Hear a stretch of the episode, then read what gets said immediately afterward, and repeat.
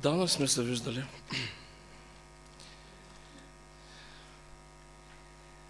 Колкото за откровенията, брати и сестри, малко като че ли захитрях да ви кажа.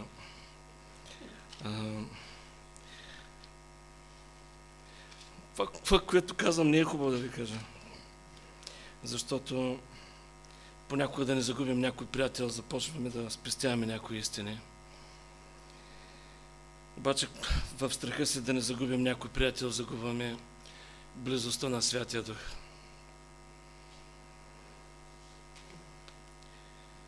И, и после правим някакви опити Святия Дух отново така да бъде по-реален в живота ни. И, и се чудим защо нямаме успех. Понеже имаме много време, а, времето е прекрасно, Фразгът се стига за около час, час и 15-20 минути. А, при нормално каране, така че не бързам за никъде. Ами, а, така казано преди мене, имам една така болка в сърцето си. И това не е физическа болка, това е духовна болка за, за църквата изобщо. Нали, нали не е необходимо всичко да се записа веднага? Добре, така да бъде. Не, защото някои други като слушат, е, няма значение. Добре. Виждам голяма промяна в отношението към църквата като божествена институция и а, виждам промяна в отношението към служителите и и някои християни просто не разбират как, как са попаднали в капана на дявола и си мислят, че а да не казвам, че църквата е някаква отживелица и че начина по който се възприемат служителите, специално пастирите, трябва да се промени.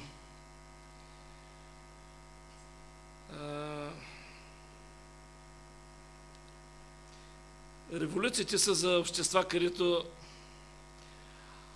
иска да се промъкне обикновено комунизма или социализма, но не, но не има и мястото в църквата. Братя и сестри, е, всеки опит да се променят и да се оспорват по някакъв начин Божите закони и правила за управление на църква, сега ви казвам, че няма да донесат благословение на никога.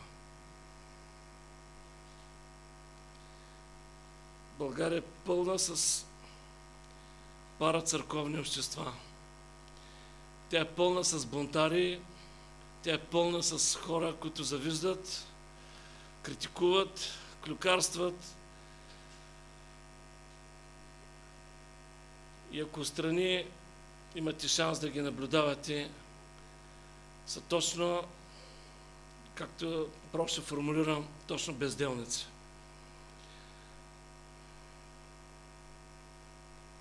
Аз ви казвам това, което и вярвам, че от Бога. Пазете това, което Бог съгражда. Ви съгражда заедно като църква. Пазете това, което имате. Защото поради гордост много хора не желаят или не могат, или нямат сила да се върнат в църквите. Най-лесно е да разрушиш нещо, което е, има. Но много, много трудно е да се възстанови. Един път откъснат от, от църквата като тяло, възстановяването е много трудно. Понякога е невъзможно. Не пожелавам на някой да се само ампутира е, и с духа, който приема да, да стои като някакъв предатък на църквата. Не го правете никога. Ще ви кажа едно от последните неща, когато така Словото на Бога за това, което ще проповядвам и ще получавам. Много, много така нямах конкретно конкретен въпрос към Бога за конкретна личност от Божието Слово, но чух,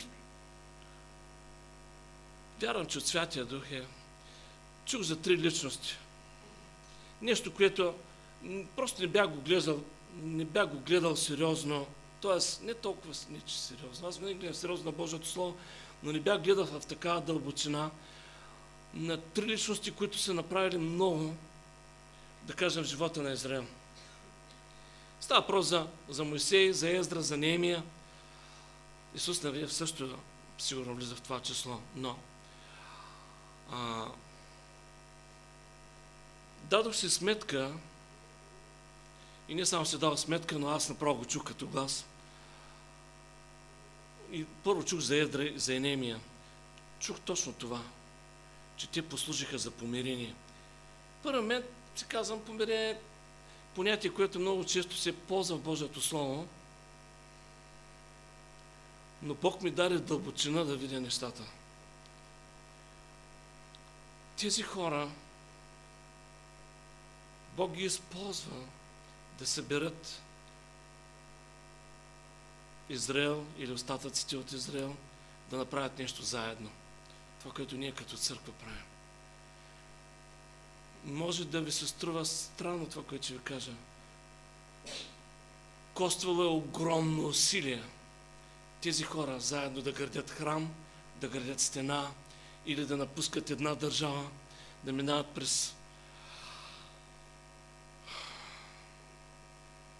ужасни места, за да стигнат до друго място.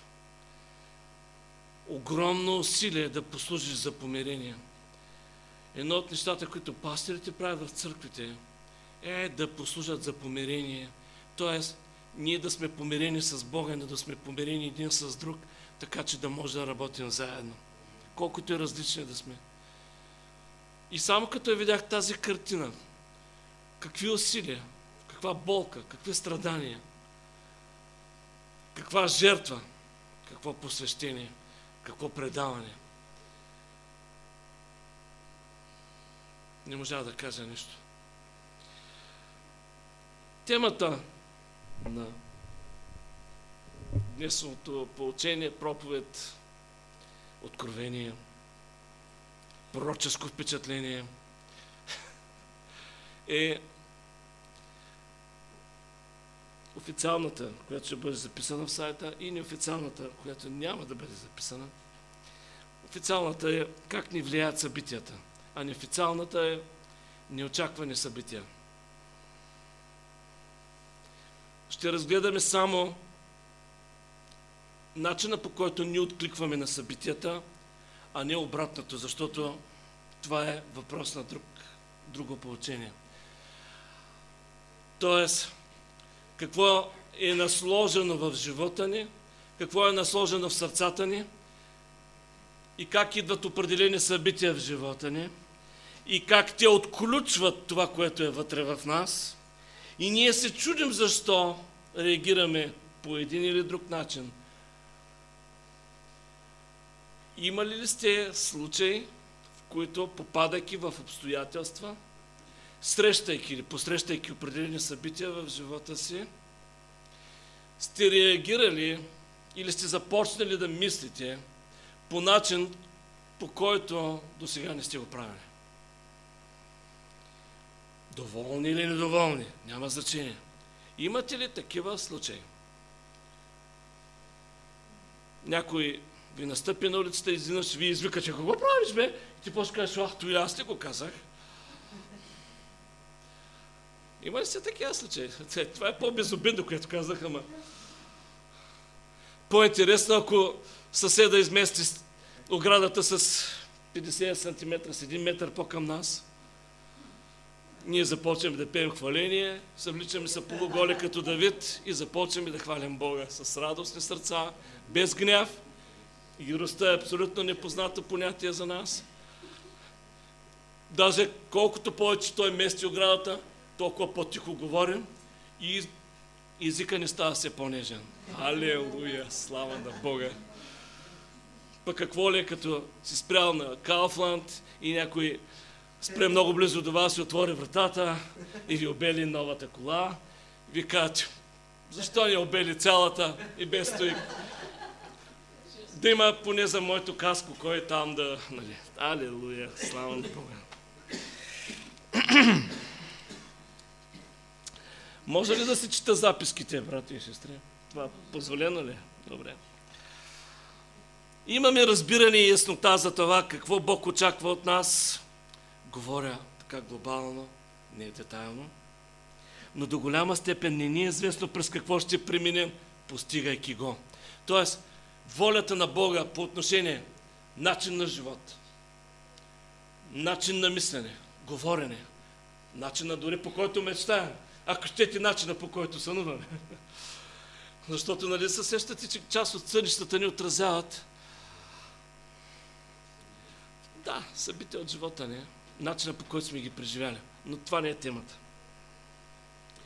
Различните събития отключват различни реакции, мисли и чувства. Това го казах. Това е така. Говоря в негативната част. Това е така, защото сърцата ни не са утвърдени. Да погледнем Словото на Бога. Второ Солонци, втора глава, 16-17 стих, проповедника ще чете сам. Извинявайте, че съм леко в гръб, но Бог не ви обръща гръб. Само хората ще ви обръщат гръб. Приятелите, като ги търсите, както пеехме, те ще бъдат само когато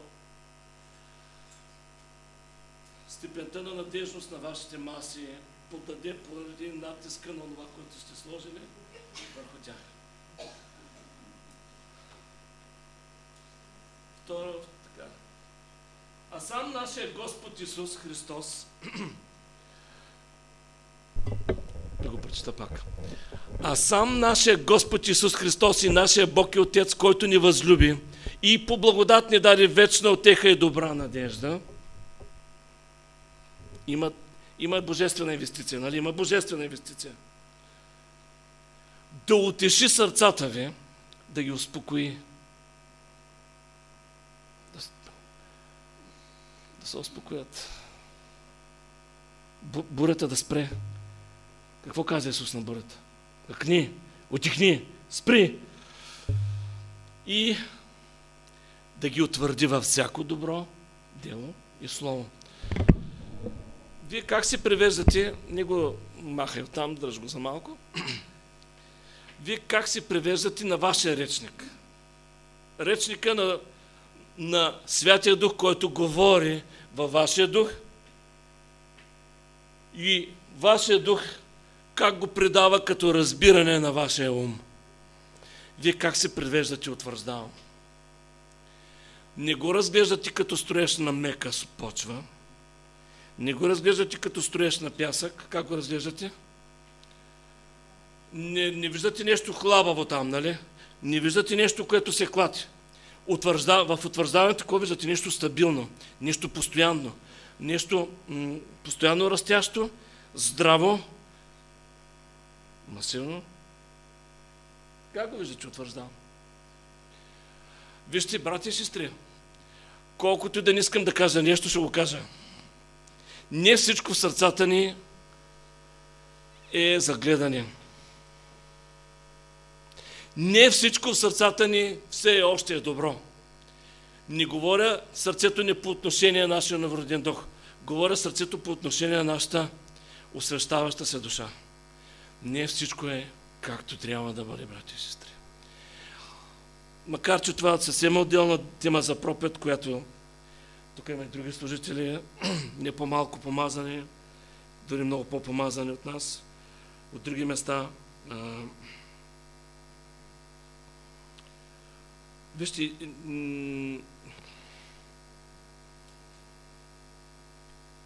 има, има, има незараснали рани.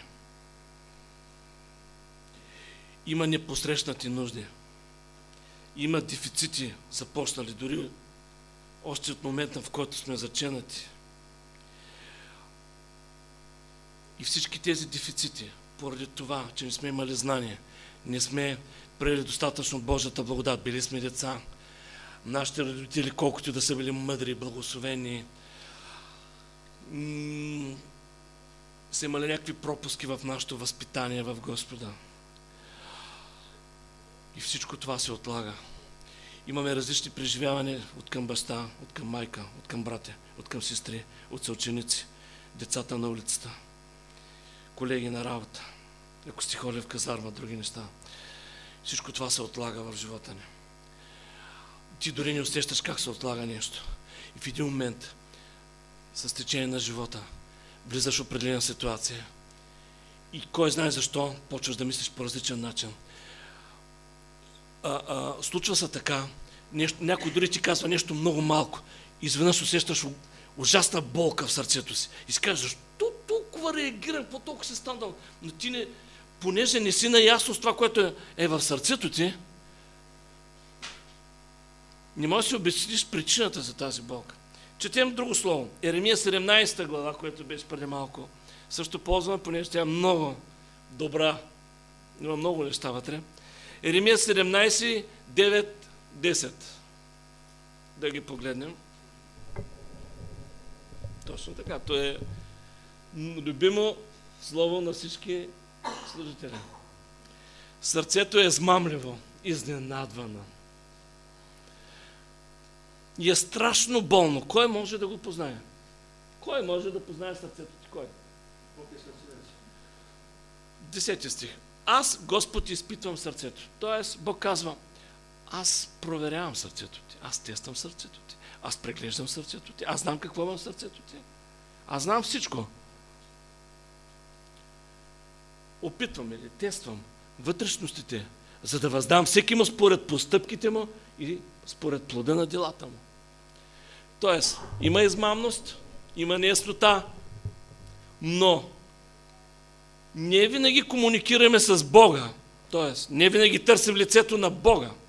Не винаги търсим Святия Дух да ни разкрива онова, което е в сърцето ни. Има много скрити неща. Може ли още едно слово да четем? Псалом 19, 12, може и 13, ако може и 14. Но 12 е много важно. Кой съзнава своите прегрешения? Сега колкото и така да звучи малко, понякога грешим без даже да сме разбрали, че сме се грешили, да кажем. Понякога приемаме неща отвън, без да си дали сметка, че са се отложили, т.е. са дошли вътре в нас. Очистиме от тайните прегрешения. 13 стих.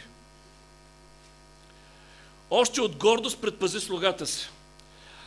Не искам да спекулирам, но е възможно в оригинала на това слово да пише, вместо гордост да пише още от допустимите грехове предпази слугата си.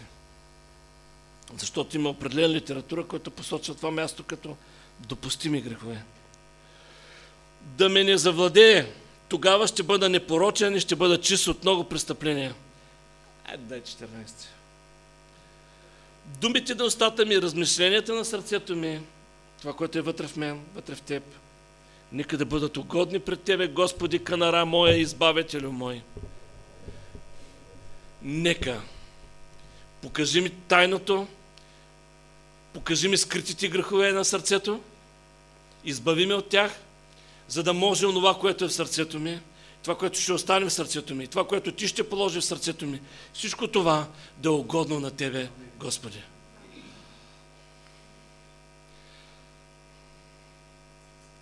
Давам няколко примера, може, нали? А, това, което ще кажа след малко, а, надявам се да не роди твърде, твърде много полемика между вас. Искам да го приемете спокойно. И, т.е. като казвам приеми, не означава да се съгласите с всичко, което ще кажа. Няма да богохулствам, няма да излагам грешни доктрини, просто ще изкажа, позволете ми да изкажа лично мнение. Нали? Позволявате ми да изкажа лично мнение. Давам няколко примера. Единият пример е с Аврам. В два от случаите той,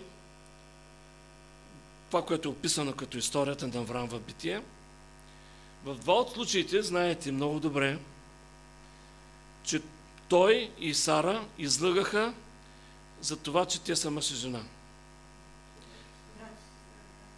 Да, но всъщност, сега ако трябва технически да го кажем, тя му беше полусестра. Но и в двата случая оправданието на Авраам беше следното. Отивам на ново място, друга държава, непознати земи, да не ме убият. Не иска да Тоест, той, това, което аз чета, предполагам, вие сте го прочели, той сповяда, че има страх, свързан с факта, не че не заради това, което имаше в банковата си сметка, а заради неговите взаимоотношения с неговата невероятно красива жена. Че те са семейство. Че тя е жена. Същия Авраам, когато четирима царе нападат Содом, той се притичва на помощ на Лот. Взема 318. Май са всичките са слуги отива той.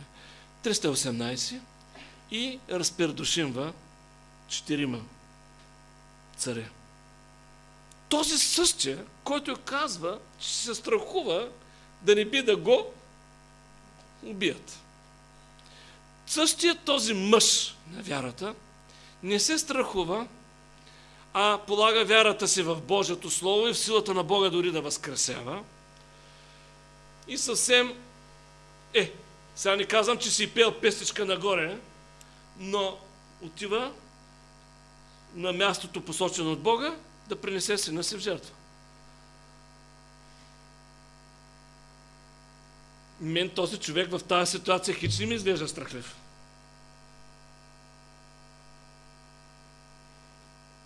Ти ако чуеш слово от Бога, не знам, няма ли те са сви нещо? А, хора? Или всички са спокойни и радостни сърца? Ще кажеш, алелуя, Господи, от кога чакам да направя точно това? Не, не, да.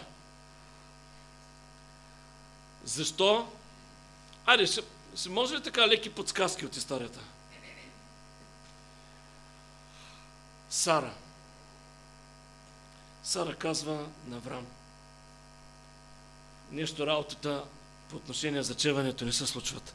Влез при слугинята Агар. Никакъв няма конфликт. Няма Авраам да каже, чакай бе, нямаме слово от Бога. Не. Искаш да вляза при слугината? Окей, какво кажеш? Не знам. Нали смешно ви, обаче те работа е много дебела. Затова си исках специално разрешение да изкажа лично мнение, а не после да загреете телефона на пастора. Да му блокирате страницата във Фейсбук. Да не бъде. Нека фейса на пастора винаги тече гладко.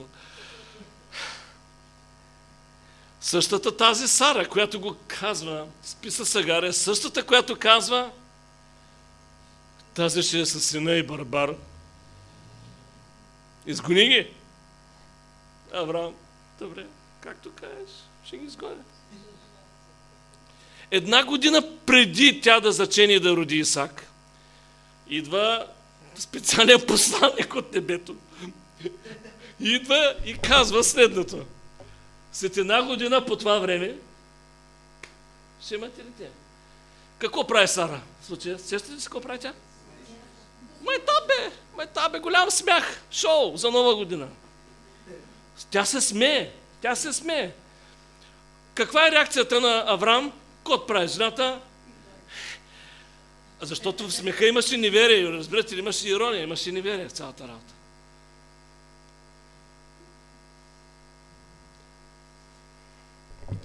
Защо така Авраам реагира? По отношение неща, които касаят Сара. изказвам лично мнение, не ме застрелвайте от никъде. Ни го, нищо не поствайте, нищо не... Ли правите, моля ви се.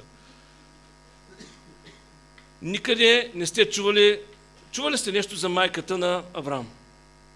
Имате ли някаква информация? Секретна нещо? Архивите Ватикана, Царево? Нямате. Добре.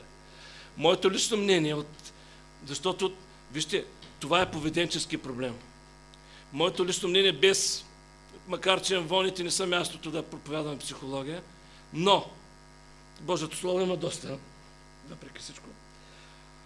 Майката на, моето лично мнение, че майката на Авраам е била властна жена и това се е предало взаимоотношението му с Сара.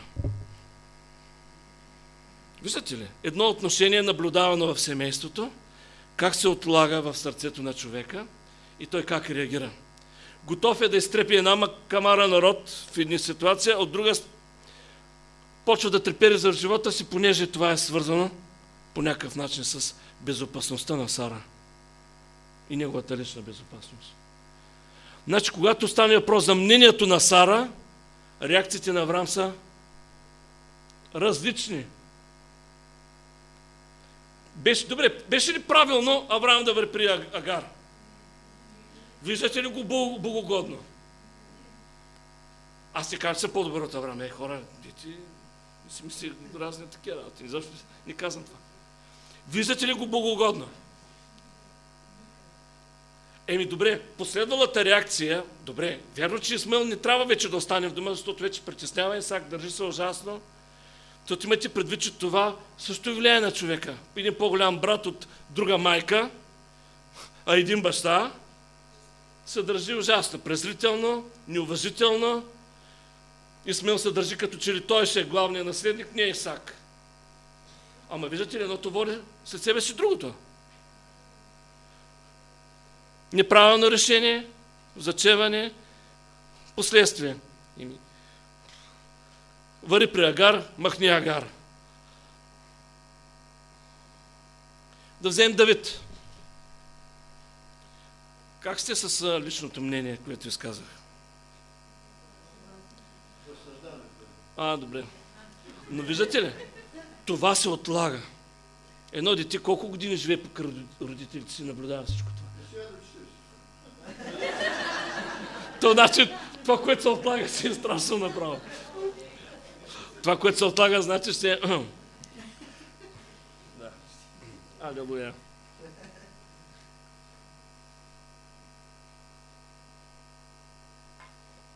Давид, знаете, беше преследван от Саул. Един път имаше директен опит за убийство и имаше две претърсвания на Израел за Давид. В един случай при едното претърсване Саул спава в пещерата, където спяха Давид и неговите. Знаете ситуацията. В другия случай на едно място за обиколените ни каруци, Давид и там го намери. Въпросът е беше, че дори след второто преследване на Давид, Давид не повярва на Саул, че той ще спре да го преследва. Минаха, т.е. минали са 4 години, 4 години са минали, да, да, нали, Саул да бъде убит с синовете си в битка, за да може Давид да престане да бяга за живота си. Същият Давид, който се изправи срещу Голят. Сега ще кажа, даже децата знаят тази история. Да, имаше случай, когато се направи да заради живота си, да. Братя и сестри, добре, Давид знаел ли е, че отивайки да, да носи храна, да кажем, на братята си, виждайки презрението, което Голят хвърля върху Израел, ще тръгне да го убива. Ще тръгне да се би с него.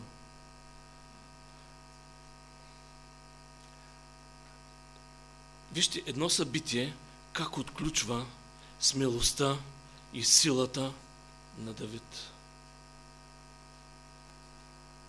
Ти не знаеш утре срещу какво ще се изправиш.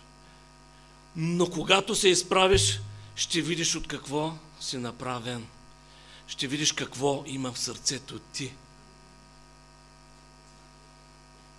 Та Давид, който кого не е разбил? Филистимци, амонци, амаличани и всякакви други. Той се страхуваше. Аз не казвам да тръгне. Той не искаше, естествено. Той виждаше Божия помазане. Не казвам да тръгне да убива Саул, но той бягаше, той се страхуваше. Той се Давид даваше доказателства, че обича Саул и не търси смъртта му. И въпреки това, той се страхуваше.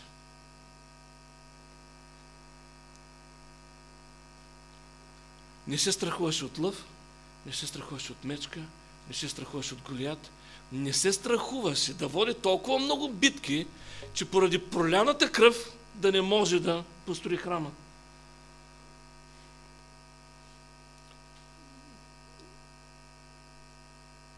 Пак ще дам мое лично виждане.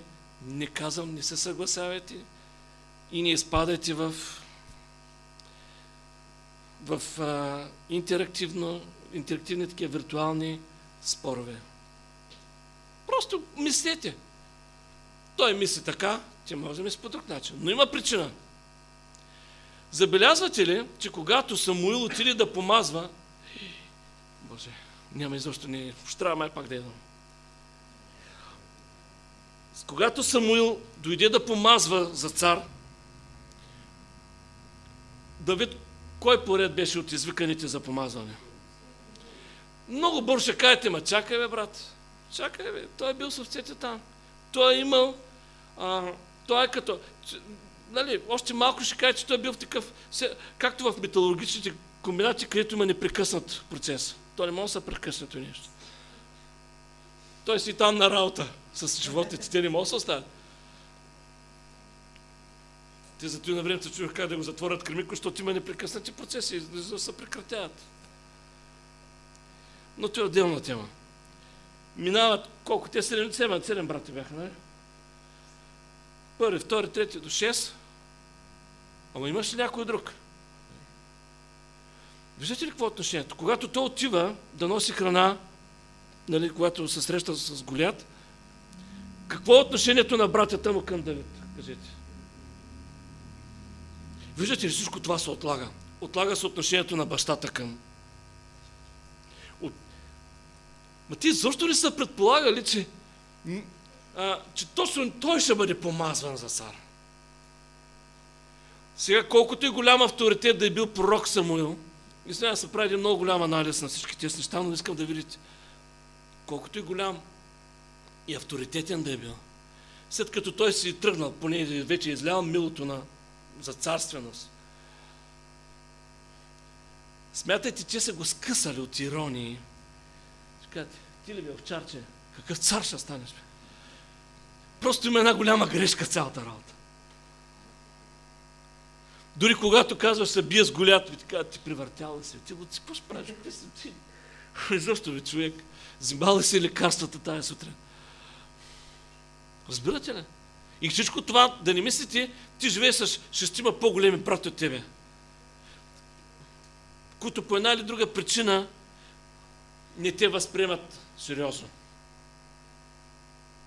Дори напротив, вършики невероятни подвизи в полето, разчеквайки лъвови мечки там, ти просто ги подразваш. Ти ги избиваш на ревност тези хора. И отношението става още по-ужасно. Пък представете си пък при Йосиф какво ли е било. И виждате ли, а, и това как се принася в определени ситуации. Не се страхуваш от всичките врагове на Израел, а се страхуваш от един човек, който казва, ако те намеря, ще те убия.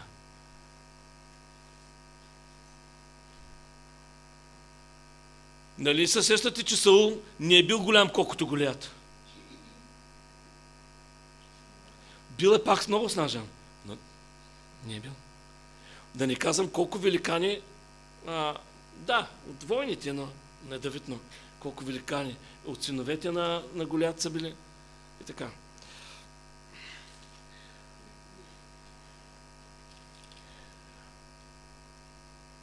Имайте предвид, че за това, което се ослага в сърцето, много е важно какви решения вземем. Понеже кои племена не бяха изгонени, я пак кажете, А така, едните бяха кои? Гесурците, нали? Те ли са, които останаха там?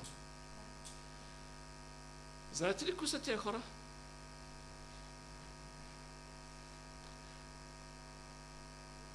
Знаете ли Авесалом? От... Какъв му е происхода на Авесалом? Да, той е син на Давид, но, но майка му откъде е? Тя е дъщеря на Гесурския цар. Това е същия, който била брат си, понеже изнасилва сестра си Тамара Амнон. И това е същия Весалом, който спорва престола на баща си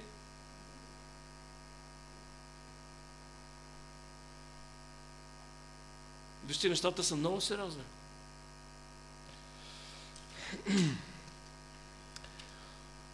Халелуя. За, не знам дали ще възпокои, на половината сме.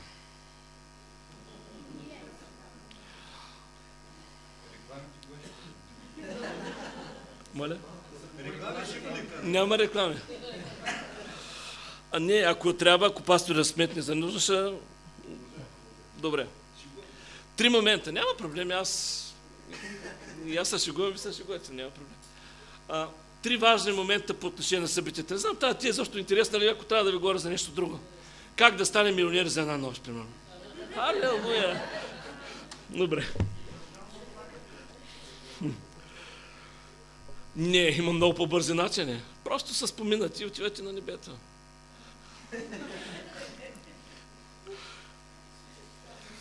Брати и сестри, на първо място, точките ни им търсите връзка, тези три точки, три момента важни по отношение на събитията. А, и ни от най-големите грехове, това, което обаче християните не смятат, че е грях изобщо, е, че се опитваме, на първо място, опитваме се да нагласим така бъдещи неща, да, да сложим неща за бъдеща употреба, да бъдат поставени в нашето бъдеще, така че като му дойде времето и бъдещето стане днес, аз и ти да посрещнем нещо хубаво. Тоест, опитваме се да пришиваме върху Божията воля за нашия живот нашите лични планове. Какво правят родителите? Например, това е пример. Това е пример. Не строят, да кажем, една къща на един етаж, строят на два-три етажа и казват, на втория етаж ще живее сина ми, на третия ще живее дъщеря ми, да. Обаче, минават години, нито сина, нито дъщерята.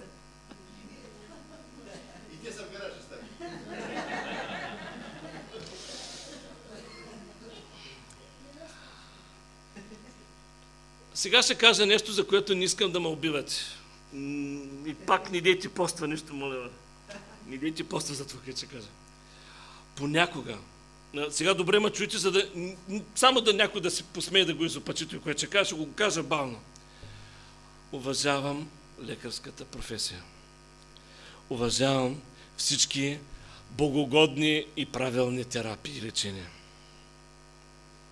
Но, брати и сестри, има моменти, на тотално неверие в живота ни, когато се опитваме, сега той, което ще го кажа, много сериозно ще ви кажа, опитваме се да избегнем страдания, предвидени от нашия баща,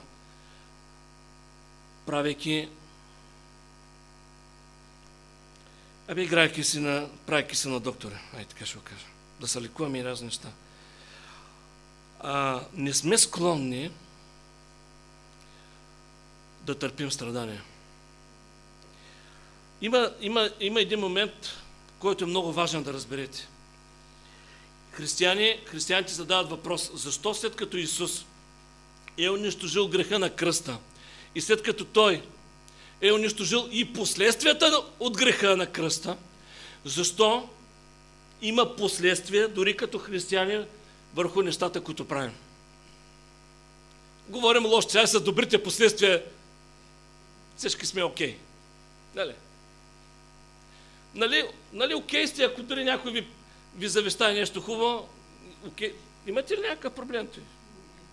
Имате ли някакво вътрешно отхвърляне? Не, не. Не го искам този милион? Не. Аз ще, аз ще работя като... Добре.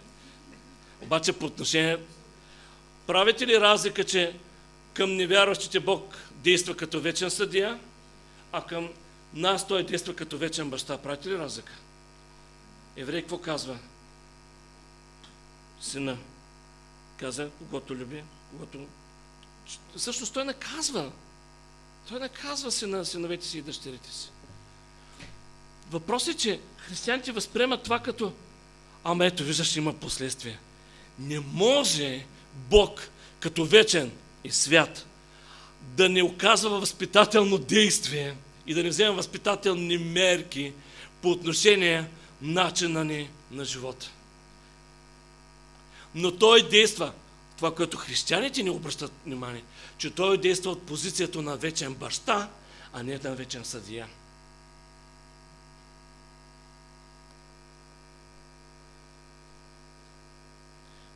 Това беше за реклама, за отлагане на информацията. Така. Значи, правим си свои планове. Това е към първа точка.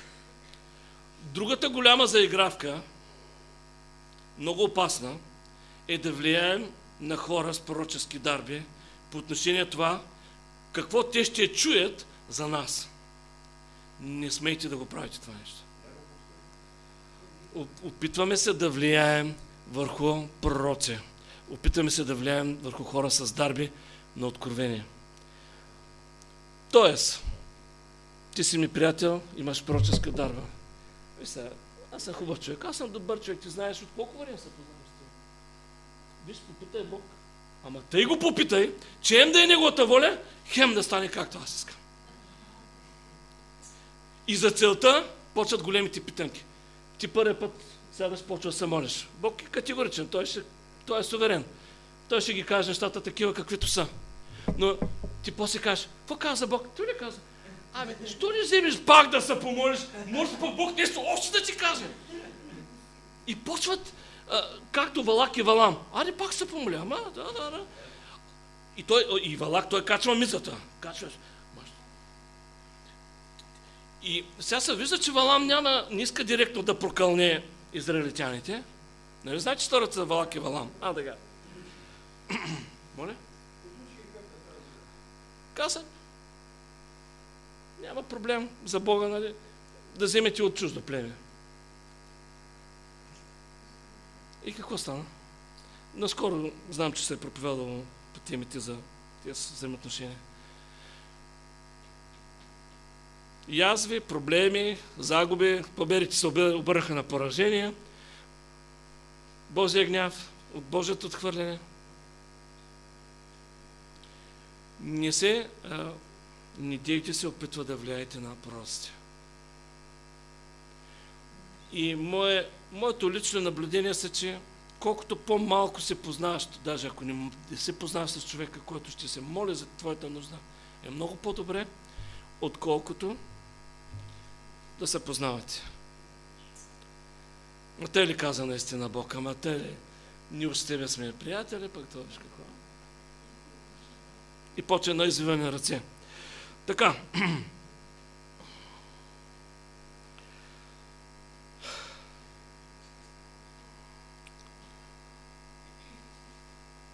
Има неправилни молитви. Яков 4.3, само го прожектира и ви си го видите, че просим, но зле просим. Защо? Защото искаме какво? Защо? Защото се опитваме да нагласим бъдеще, което ние виждаме. Но разбирате ли, това пак е свързано с това какво е в сърцето ни. Много често ние казваме, че сме вярващи, нали? Не го споря, че сме вярващи. Но има някои действия, които показват, че ние не уповаваме достатъчно на Бога. Има действия. Прочетете ли? Да видим 13 до 15 стих на същата глава. Има неправилна изповед. Това е към първа точка. Бъдещето, което ние искаме да нагласим, т.е. събитията да са удобни за нас. После казват, ще отидем, той, ще направим. А не казват и какво, ако ще, господи.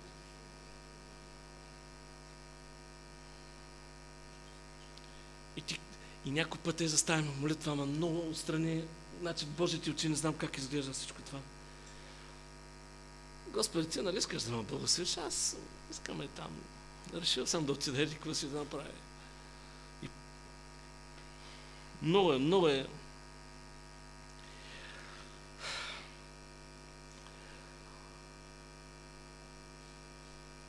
това, което ви каза там за лекарствата, за хапчетата и някои други неща, опитваме се да заобиколим Божията съдба.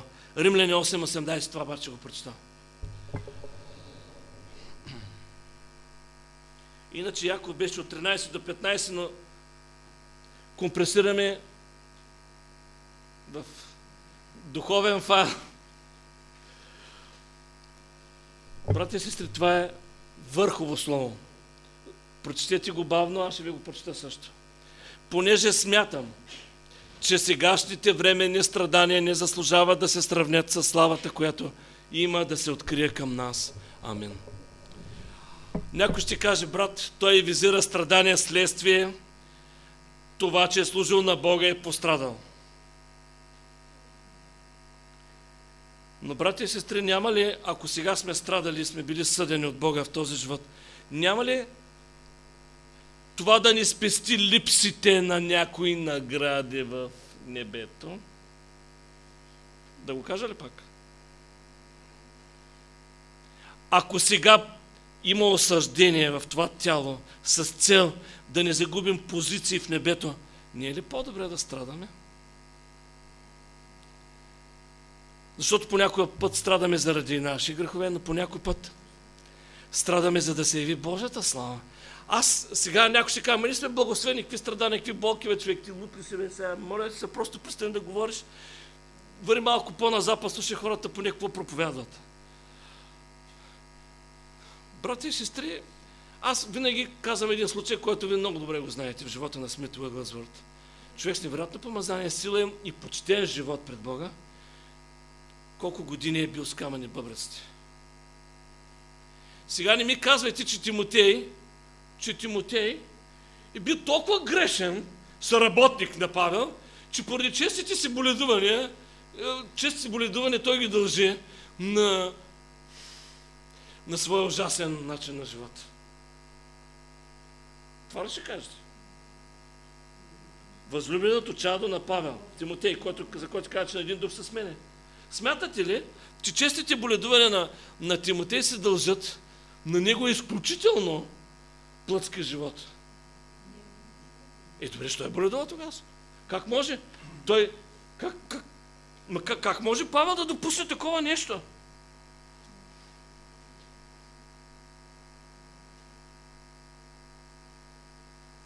Добре, как ви изглежда един живот, който страда без да е съгрешил за нещо конкретно? И въпреки това дава всичко и служи неуморно пред Бога. Как изглежда в очите на един нерелигиозен човек? Необременен от религия човек. Не казвам вече вярваш, не вярваш. Как би, как би изглеждал? не е така. Не, не. Гледах, Румъния търси талант. Без ръце А, всички плакаха. Браво на Господ за това. И защо те се възхитиха? Не видяха толкова, не го съжалиха, но се възхитиха на... А само казвам реакцията на външния човек каква е.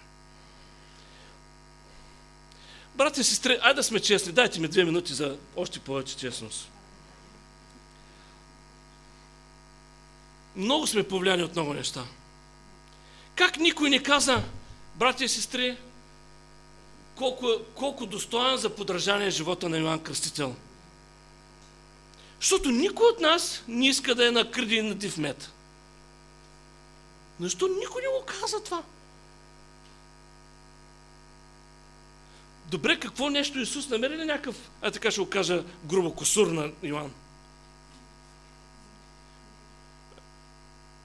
Той, той Иван не е лечел за просперитета, не е лечел, че те... Как може тебе, човек? Но никой не пожела. Обикновено, като се цитира благоденствието, е време, да, Авраам, те са всички там, наредени до Йосиф, те са с пластите сметки. Обаче, кажем, ами Иван, Ви чели сте ранна история на църквата? Живота на учениците, които са скитали по села и градове.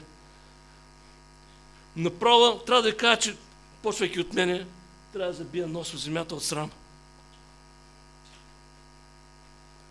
И сега, нали, сегашните апостоли, халелуя, но знаете ли, когато съм чел писанията на отците, специално отношенията, много по-трудно е било да се приеме някой. Знаете ли колко сурово е отношението към човек, който претендирал, че е апостол?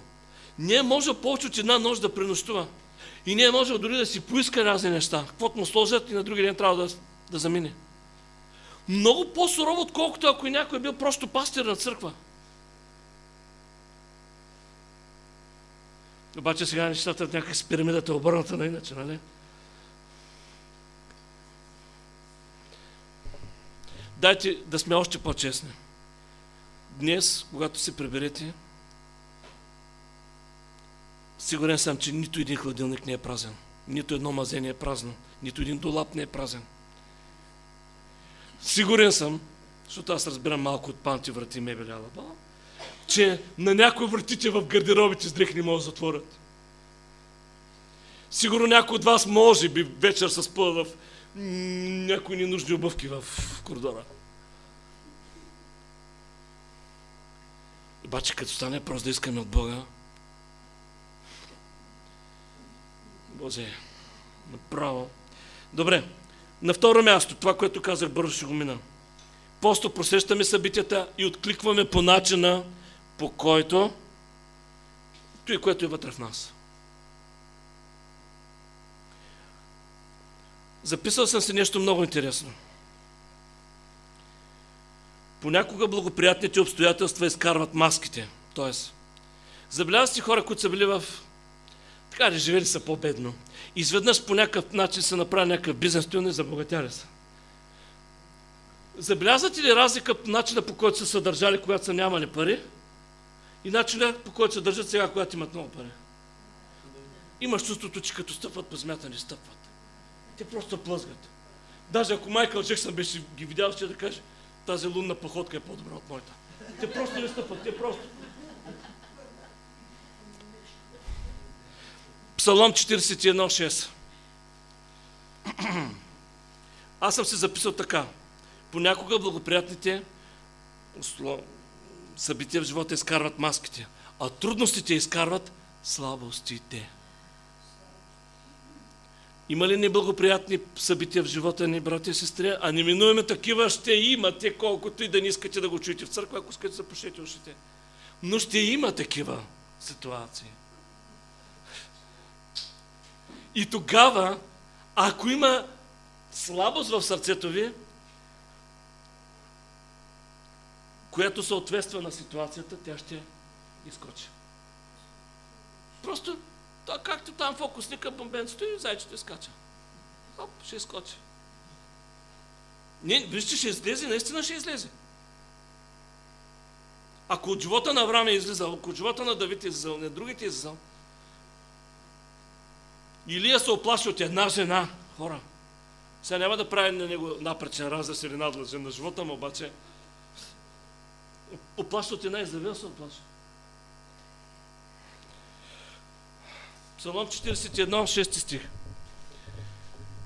И ако дойде един от тях да ме види, говори престорено, събира в сърцето си всичкото зло, що забелязва и като излезе навън, разказва го.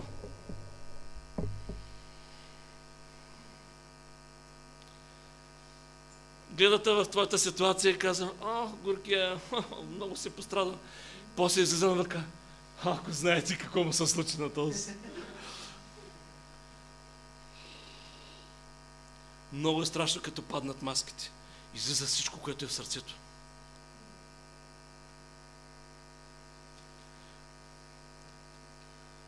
Как реагирате, ако някой брат не се вземе с вас, слава на Бога или сестра, след църква?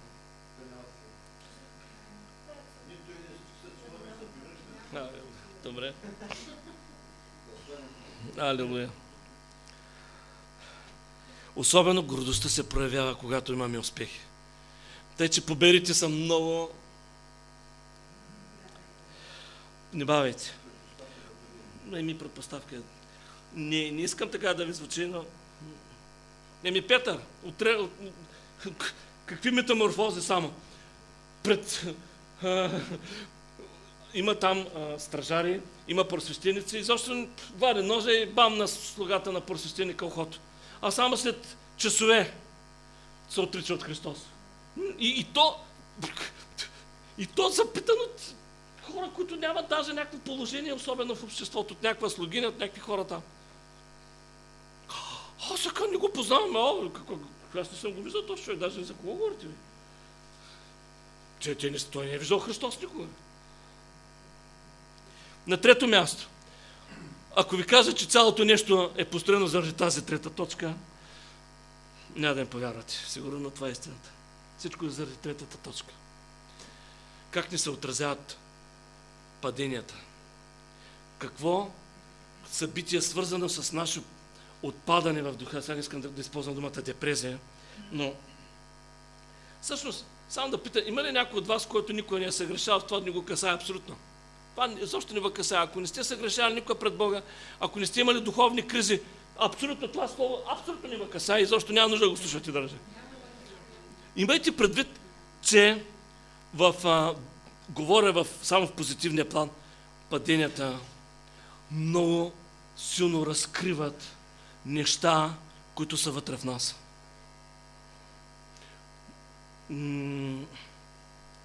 Първият път, когато изобщо е споменат Святия Дух в Писанията, знаете ли къде? Споменате за първи път в Псалом 51.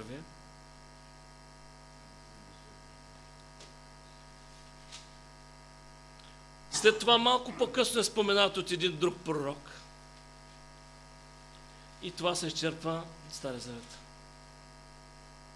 Точно когато се грешава с Версаве и Натан влиза със Слово от Бога да изобличи Давид за Версаве и Ури, за всички тези, всички, всичко, което е случило,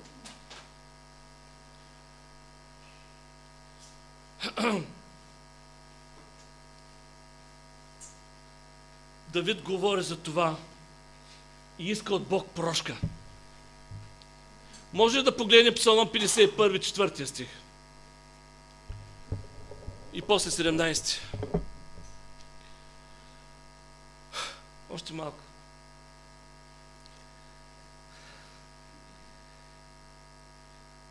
Имайте преди, че ако тук нямаше часовник, нямаше да разберете колко бързо минало времето. Алелуя. На тебе, само на тебе се греших и пред Тебе сторих това зло. Признавам. И какво пише, за да бъдеш оправдан? И колкото повече се развива тази мисъл в Псалома, казва съкрушен дух и съкрушено сърце и разкаяно, Господи. Знаете ли колко дълбоко откровение за милостта на Бога е това?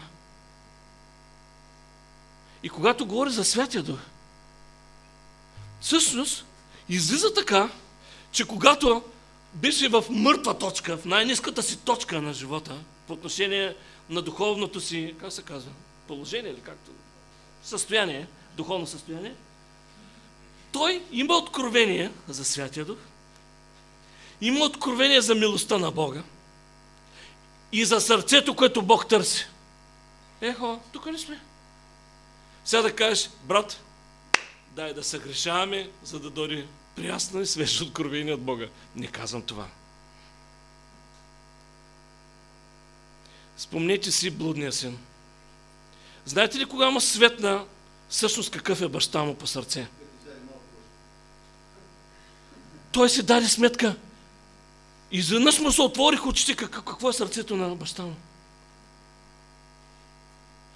Той не можеше да го види, когато имаше всичко. Видя го, когато падна ниско. Казвам ви го от личен опит. Моите лични падения аз съм получил най-дълбоките значими откровения за това какво има в мен и какво е отношението на Бога към мен. 17 стих. А, ще търпите още малко. Никой не ме кара да каните някой от разград. Сами сте се виновни. И също.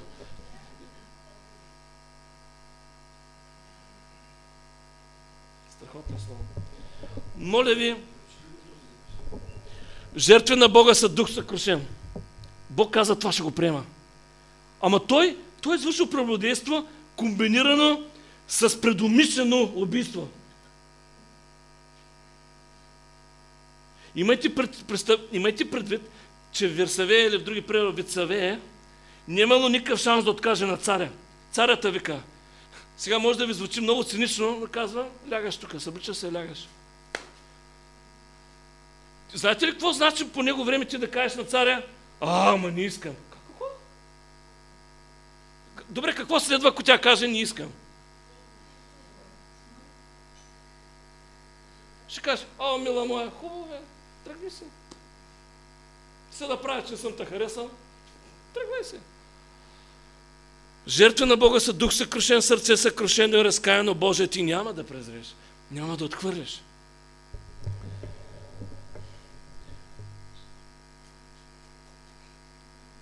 Колко деца има от Версаве Давид? Има четири деца. Ще припомня сега, не сте длъжни да ги знаете. Това не е изпит, бе хора. Те са пет с умрялото.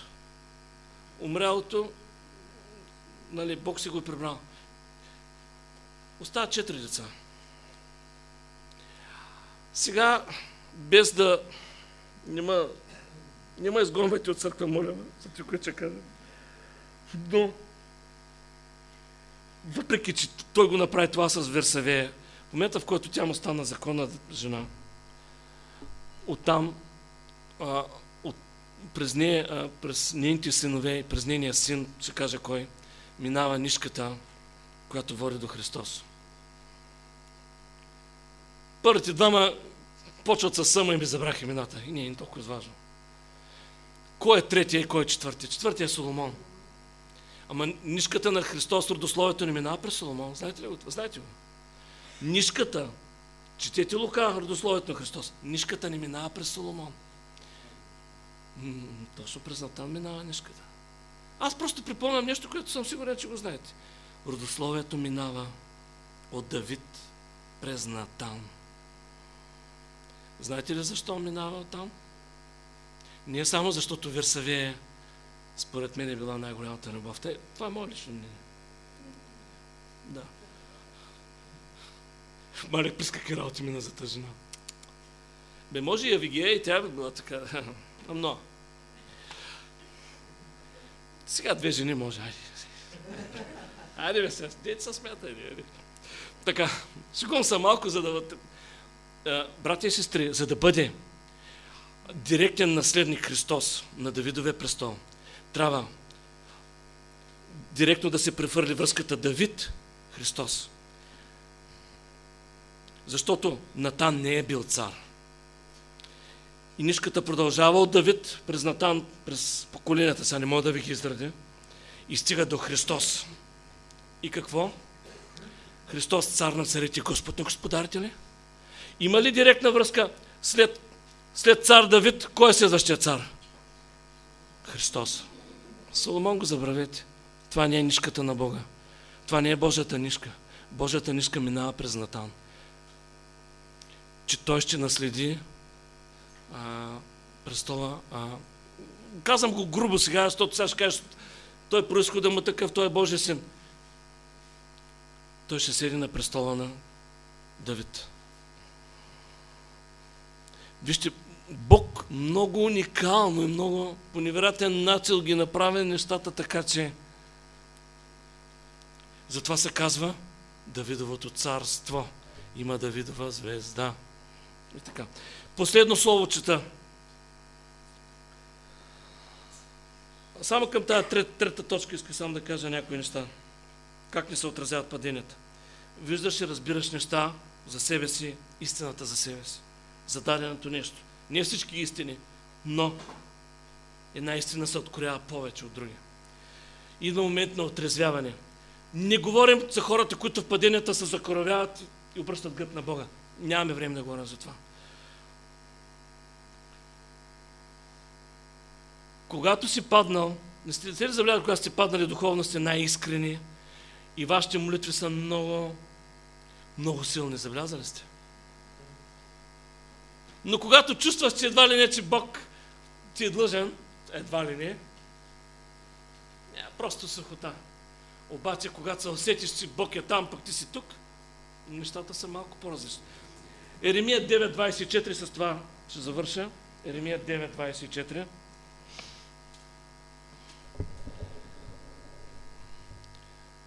Какъв беше онзи въпрос за греха? Я ми припомнете за греха. А, защо Бог не обича греха?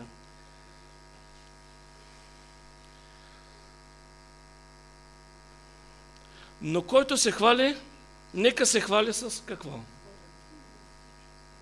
С какво да се хвали? Айде се, какво има в сърцето ни?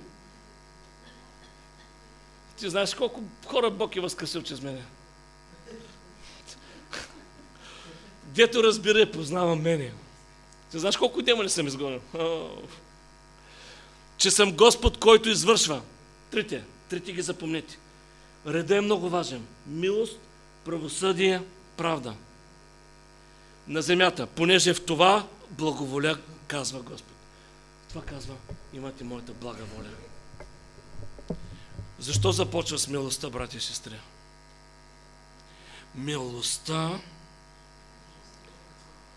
да, да, да, аз искам да, да, да, това е абсолютно важно и вярно, но в милостта Бог отделя онези, които не само ще спаси. В милостта си Той заличава определени грехове. Който е срещнал милостта на Бога, не му се налага да изпита правосъдието. Затова каза, ще пожаля, когато ще, покажа, ще пожаля. Ще покаже милост към когото. Когато обаче милостта премине и дойде време за правосъдие, тогава тогава вече нещата се меча ги отделя наляво, надясно, овце, кози, надолу, нагоре, вечно осъждение, вечен живот. Так, так. Няма 6-5, разбирате. Защо е така? Когато се раздаде правосъдие, се установява право в ред. Установява се Божията правда.